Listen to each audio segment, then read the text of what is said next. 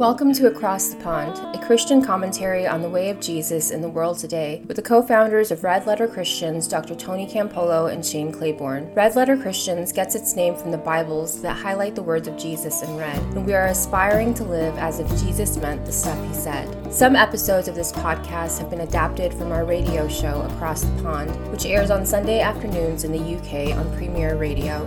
Thank you for listening. Let's jump into this week's episode with Shane Claiborne. Hello, this is Shane Claiborne, and the name of the show is Across the Pond. Thank you for joining me. I'm over here in the United States, and uh, that's why we call it Across the Pond. There's folks that are listening there in the UK and all over the world, as I think all of us are looking at the world and how broken it is. The war happening in Ukraine, the loss of lives uh, in our streets. Um, and there's a lot of folks that are wondering what the Christian faith has to offer this broken world. And sometimes, you know, the Christians that I grew up with were very good at promising people that there's life after death, but we haven't always been as good at talking about life before death. And the fact that the, go- the gospel is not just a way of escaping this world, but hopefully becomes a force for transforming this world from what it is into what God wants it to be. And so I, I have the opportunity to uh, invite uh, friends and folks that I uh, just get real excited to talk to. And sometimes i don't i need an excuse. And and this show is an excuse. And i'm so excited about uh, our guest today uh, her name is jamila hodge uh, I, that uh, most of us who know her call her Jami. And she is an incredible woman of faith. She's got a whole history that we'll get into a little bit, uh, many years as a prosecutor. Uh, in our criminal justice system. And now, for just six months, she has been the executive director of Equal Justice USA. So, thanks for joining me, Jami. It's great to see you. Thank you, Shane. It really is an honor to be here and looking forward to our conversation. Well, I, I want to jump in.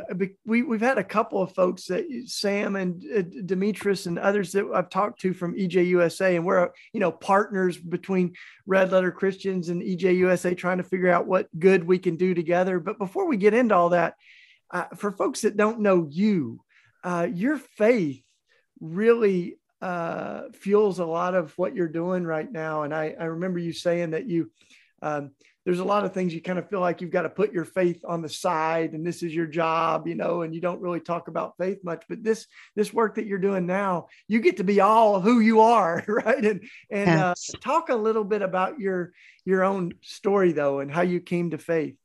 Yeah. Um, so I um, I grew up in the church. You know, I have uh, two parents who um, I, I, was pretty young actually i can remember uh, you know being probably around five or six i remember my mom being baptized um, and you know and then my dad and and then really um, she told me and this is she my mom passed about a little over a year ago so this mm. this feels pretty special but um, I think she said being pregnant, I'm her first, you know, with me was really when she felt how much she needed God in her life. And she hmm. said mm. that while she carried me, she read the Bible like through, and it was the first time she really dug into the scripture. And I think it was just becoming a mom and the responsibility of carrying a soul. And she would always say to the three of us, um, that we're not hers, you know, that, mm. you know, God has just allowed her uh, to be our mother, to raise us, but that we're His, and that she saw the responsibility of raising three never dying souls as an mm. important one. And so, her her example certainly is one that I've had, you know, had growing up. But you know, I think for anyone who's grown up in a church environment, it really takes you walking out your own life. And often it is the things that you face that, you know, there aren't answers for before your faith separates from that of your parents and really becomes your own. Mm. And so I think we just we we went through a number of things as a family. My father was the victim of a robbery that left him with a severe close hand injury when I was in high school, mm-hmm. and um, just all the impacts of it. You know, just you know, economically, emotionally, physically, and um, you know, having to often like wonder like how we almost lost our home you know how were like basic needs going to be met and there were many times you know my mom would just be clear like i don't have the answer. I don't have what we need. Like you mm. you we have to go to god. You got to pray. You know you need this for school. You got to pray you know? And so i think you know anytime you're going through tragedy and you really have to rely on your faith and and to see the answers to those prayers see god provide you know see him use people who would just show up you know to mm. help us and be there for us and so experiences like that are really those that help me not just rely on a faith of parents but develop my own. And it is it is so refreshing to be in a position now where um, our platform is so inviting to everyone and for and invites people to bring all of themselves. That's and right that's just not it's it's not present in so much of the social justice movement spaces. And so uh, it it I, I just feel incredibly blessed to be here at equal justice usa and to have the opportunity to use this organization and lead this amazing team to have impact in the world. Mm, mm. and we're all blessed to have you there. And uh, you know some parts of the church are seem to be better equipped with engaging injustices and you know especially like systemic injustice and racism of course the historic black church has been you know a force for that throughout our, our history as a country.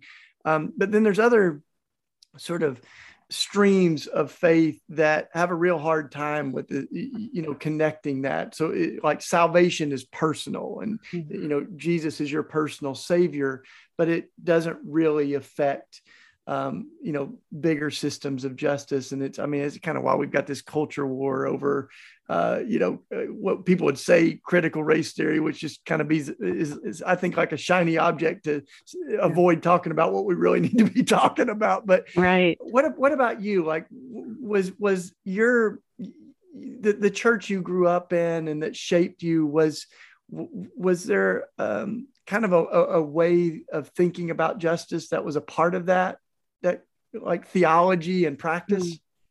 That's a great question. So the so no, that the church I grew up in is um, Church of Christ, which um, can be, uh, I would say, very very sort of Bible centered, um, but could can be kind of strict. You know, is probably the best way to to refer to my upbringing.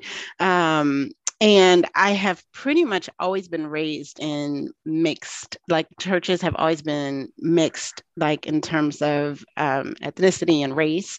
Um, and I have had opportunities, you know, where like in law school, I attended a predominantly Black church, you know, and of course, you know, when that's the case, then you do, you, there's more of an sort of conversation and embracing of the realities of what it means to be black in this country that you know come out in both the sermons and in how we you know interact with each other.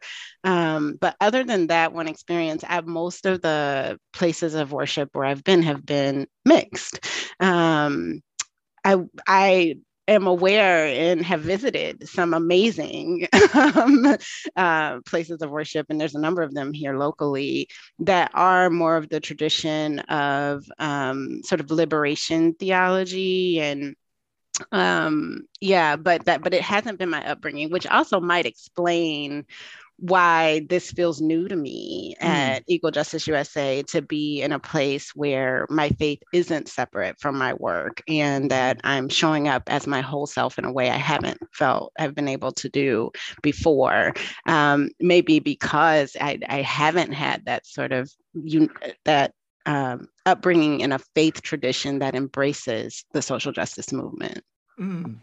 And, and uh, that's that's beautiful, and I I think of um, you know we're all kind of growing. I love that scripture that says we work out our salvation with fear yes. and trembling. You know, it's it's not about a moment. It's a it's sort of a movement of being shaped and formed uh, by the Spirit. And we're, yes. the, the other scripture says we're seeing through a glass dimly. You know, we're kind of getting better clearer yeah. vision clearer vision uh, through the help of the spirit and each other you know i think yes. like relationships yes. help us have clear vision um, it seems like a lot of that has happened for you for, for me too on a lot of these justice issues yeah like the death penalty i was for the death penalty uh, a big chunk of my life and had all the scriptures that I used to um, to defend the death penalty. The way I thought thought about a lot of things, guns and criminal justice was was uh, very diff- different from yeah. how I think about it now. But it gives me a little bit of grace and patience when I'm talking to someone who has some of those arguments. They're familiar because I use them. You know, I, yeah. and and for you, you I mean, you spent many years as a prosecutor. Yeah. Um, talk a little bit about how that evolution you know it's a, there's a spiritual evolution but there's kind of also this kind of justice evolution yes. right of how you think about criminal justice. So yeah, yeah. Yeah. No that and i that piece for me is really rooted in a lack of knowledge of our history you know? So i feel like the my journey from being a prosecutor i was a prosecutor for 12 years in the dc area um, to working outside the system and uh, you know as a TA provider who was trying to fix what was wrong with the system, reform the system, to now being at an organization that fully understands that we need solutions to violence that are outside of the system. Um, a large part of that journey has been rooted in my own growing understanding of our history and it's the history that's not taught you know so um, i grew up in detroit and you know had seen enough uh, police interactions, you know, with my brother and father, and you know, had cousins who were incarcerated um, well before I became a prosecutor, and then had my own brother um, end up spending some time incarcerated behind a substance use disorder. That I, you know, I, I think I always, and, and we also were kind of, you know, had the talk, you know, the talk that Black parents talk about with their children so that um, you know we were careful when we saw police officers or we felt you know more as opposed to you know some families you see police and it's like officer friendly and they're there to serve you protect you you know we I was definitely raised to just be careful and be a little fearful. Um, and so i went into the role kind of you know it, I was actually reluctant, even when it was suggested to me by um, a mentor. You know, to I, I, knew I went to law school to help people. I wasn't sure what that meant. I was working at a firm for a few years, and I just knew this wasn't where I was supposed to be. But I didn't mm. know how to get to what was the next thing. And so it was uh, when it was originally suggested. I was, I, you know, was just like, well, how how is that helping people? I thought of prosecutors as just um, they help get people sent to prison like that's their job. Mm. and particularly who's sent to prison disproportionately are black people. So i didn't uh, initially see how how could i help people in that role and um, it was through like getting a chance he, he introduced me to some young prosecutors who were in the office black prosecutors and to learn about things like diversion um, problem solving courts that there were these other options that prosecutors have that weren't just incarcerate someone and i also knew hmm. that mm. Um, if you talk about who holds power in the system, prosecutors often hold more power than even judges because yeah. if they charge a case with a mandatory minimum and they get that conviction, there is nothing the judge can do. By law, they are required to sentence that person to that mandatory time. And I also don't think people realize how much power prosecutors have to keep things out of the system. They dismiss, they can, if they see whether they don't think the case is worthy to be brought into the system, or because they see that something was done wrong by the police officers at the scene, but rights were violated, they can fix that by dis- yeah. like not bringing the case in or by dismissing a case. So there's a lot of power in the role I also realized that the people who get the benefit of those dismissals or diversion or problem solving courts often are not necessarily the ones who look like me. And so I thought, you know, eventually I concluded to be a power holder who understood, who came in mm. kind of skeptical, not just rah rah, I'm here to you know, serve to, uh, you know, bought in fully into the public safety sort of mindset, but come in skeptical and wanting to make sure the power is being used fairly um, was how I approached it. Mm. I am always clear with people that I was not a public defender in a prosecutor's office. I was prosecuting people. Yeah. That was what the job was, and that it didn't take long to realize that those other options, diversion and drug courts or veterans courts or you know mental health courts often didn't exist once you got beyond misdemeanors. And so when you got to more serious cases, those options weren't usually there. And and so i always acknowledge that i still contributed to a lot of harm in that role. You know coming in eyes open you still become a cog in a wheel of a system that was set up to do what it does. And for me a big part of the journey was i came in thinking the system was broken that i wanted to be a person who was trying to fix it when I had the opportunity to leave and really learn our history and understand that since the 13th Amendment, which abolished slavery, we carved out a huge exception for the control and oppression of the formerly enslaved, except as punishment for crime. And that is what the system has been set up to do. Then I realized, oh, it's not broken.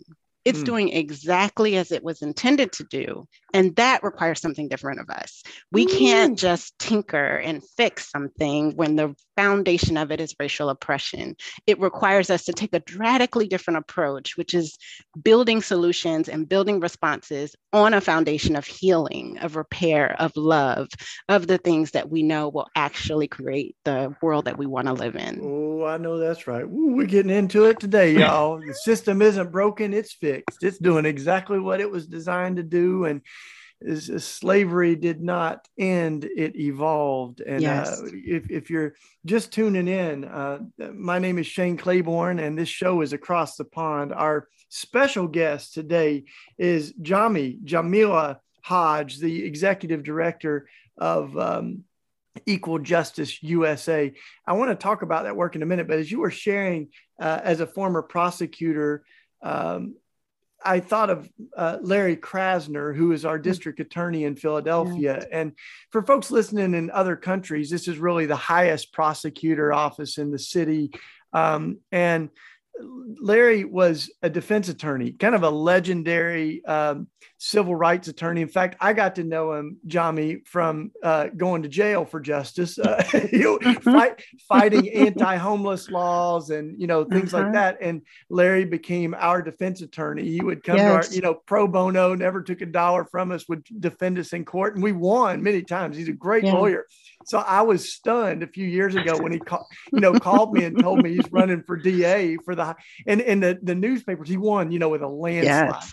And yes. the newspaper said, the Philly newspaper said, this is how fed up Philadelphians are with the criminal justice system. They just elected a defense attorney to the highest prosecutor's office. Yes. And and his whole his whole platform was to flip the tables, was yes. to you know redefine the uh, idea of uh, the district attorney. And so you know he ended cash bail um, he ended stop and frisk he ended a lot of the policies that were you know about racial profiling and discriminating based on you know financial resources. He's against yeah. the death penalty so he's not going to bring any death penalty cases. And you know even though pennsylvania still has it most of those many of those cases come out of philly. So i mean totally yes, and, yes. and he's very unpopular. I mean, as he as he got more deeply involved, as you said, you know, kind of in the system, he saw how complicit the system is in defending those within it. Right. Yeah. So, I mean, even in cases of clear yeah. police abuse in Philadelphia, we filed cases with ten eyewitnesses and yeah. they come back unfounded and they said unless you have it on video we're not even considering it and you're like really we have a dozen people that see this police officer abusing this person in one case we had even had a broken limb of a child that mm. you know hmm. so you're going it's outrageous right and yeah. larry went he found a file that was the do not call list i don't know if you saw that mm. that hmm. was these were police who had baggage. So you didn't yeah. want to call them to the stand because that would get yeah. exposed. Cops with a criminal record, and he got death threats over that, you know? Yeah. So all that to say, like, you're, you know, there, there's something happening in our country, yes. right? And people are reimagining things. And there's some folks, I mean, I think clearly a young generation that is very aware of all of this broken, you know, this messed up system, and they want to throw it out. They're going like, "Hey, the electoral college, like let's just say every vote matters, and whoever wins the most votes wins the election. Yes. Other things yes. like policing, like this is not working. Yes. And I remember, um, you know, in when Obama had the task force around policing, he yeah. wanted you know there there might be some new imagination a new emergency response team that are unarmed social workers trained in de-escalation trained in mental health and addiction. So you have imagination and i want to some of the work you're doing with ejUSA is all about that. Talk a little bit about how you're navigating this kind of reckoning moment uh, and, and what ejUSA is doing because you're nuanced you're building collaborations with, with conservatives and progressives and yes. Yeah.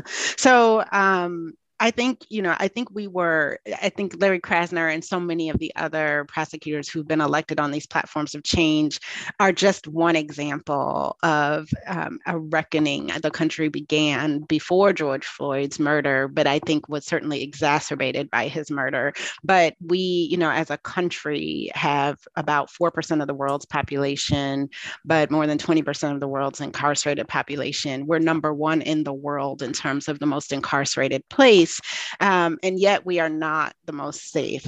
And so I think there, even before these, the sort of uprisings in 2020 happened, there was already some uh, bipartisan really effort because of recognition of the cost the system um, is taking and that it wasn't producing the safety that it's that it's promised and then with george floyd's murder I think it really opened the world's eyes to that this isn't just a cost issue or a safety issue, but this right. is a white supremacy racism issue, and that there that these things are intertwined. That we don't solve these issues without reckoning with racial injustice, and so.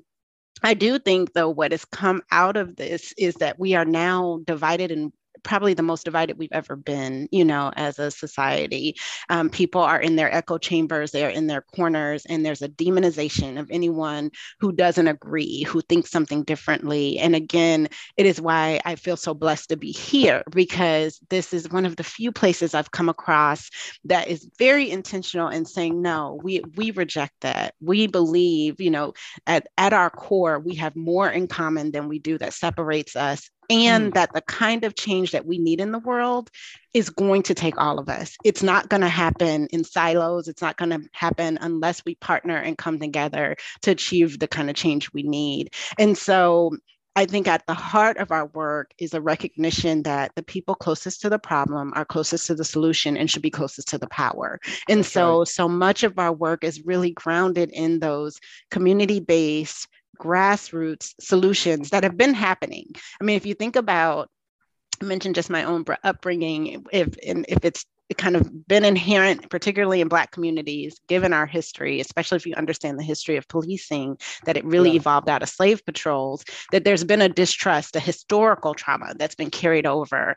And when you think about that, that there have still been some kind of response happening when violence happens. You know, mm. it's maybe not always calling the police. And in fact, there's data that shows that 50% of violent crimes are not even reported. So they're addressed, they're just addressed differently. And it's yeah. basically finding out well, how are they being addressed? And what are the, the, what are the folks on the ground who, you know, the aunties who open their door, who show up every time a, a shooting happens and they come and they they help with the needs of the family and they help like how do we de-escalate and make sure something else doesn't happen? How do we resource what has already been happening outside the system? How do we elevate it? How do we give it what it needs so that it becomes a more primary way we respond as opposed to relying on a system that we know isn't working it's not mm. making us safer it's not respond you know stopping violence so mm. um and and a big part of our work is supporting those efforts you know capacity yeah. building for those smaller grassroots organizations helping them access funding helping them build out their um, infrastructure so that they can do more Yeah, and boy, I wish we had another half hour. We might do it again soon. Uh, but but uh, as we close, t- talk a little bit about where we start. You know, you and I were just together in DC around uh, uh, idea of, of doing some truth telling and some yes. rep- reparations work. But before we get to the reparations, there's some work to do. And I know you've done uh, a lot of different things on the ground as far as just trying to listen to the community. So maybe in the last minute, just give us a sense of where someone can start and maybe even how they follow some of your work. Yeah, um, well, definitely please check out our website, ejusa.org. You know, follow us on Twitter, follow me on Twitter, um, just to stay up to up, stay up on the work we're doing. But I think we could start with the, the radical truth telling and the mm-hmm. listening. Mm-hmm. Um, I, my own journey was so deeply informed by actually learning the history.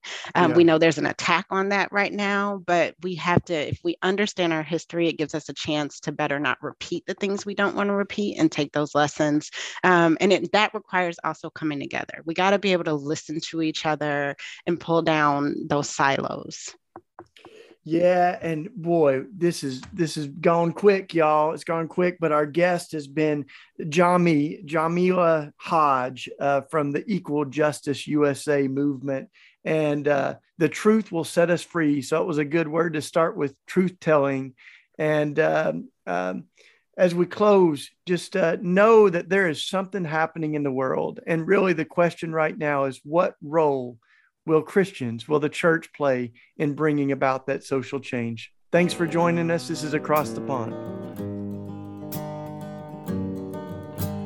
We hope you have enjoyed this episode. If you'd like to know more about Red Letter Christians, please visit redletterchristians.org for resources, upcoming events, and to connect with other people who are passionate about Jesus and justice. You can follow Shane Claiborne and Red Letter Christians on Twitter, Facebook, and Instagram. If you'd like to support our work with a one time gift or by becoming a monthly sustainer of the movement, please visit our website and click on the red donate button. Thank you for tuning in.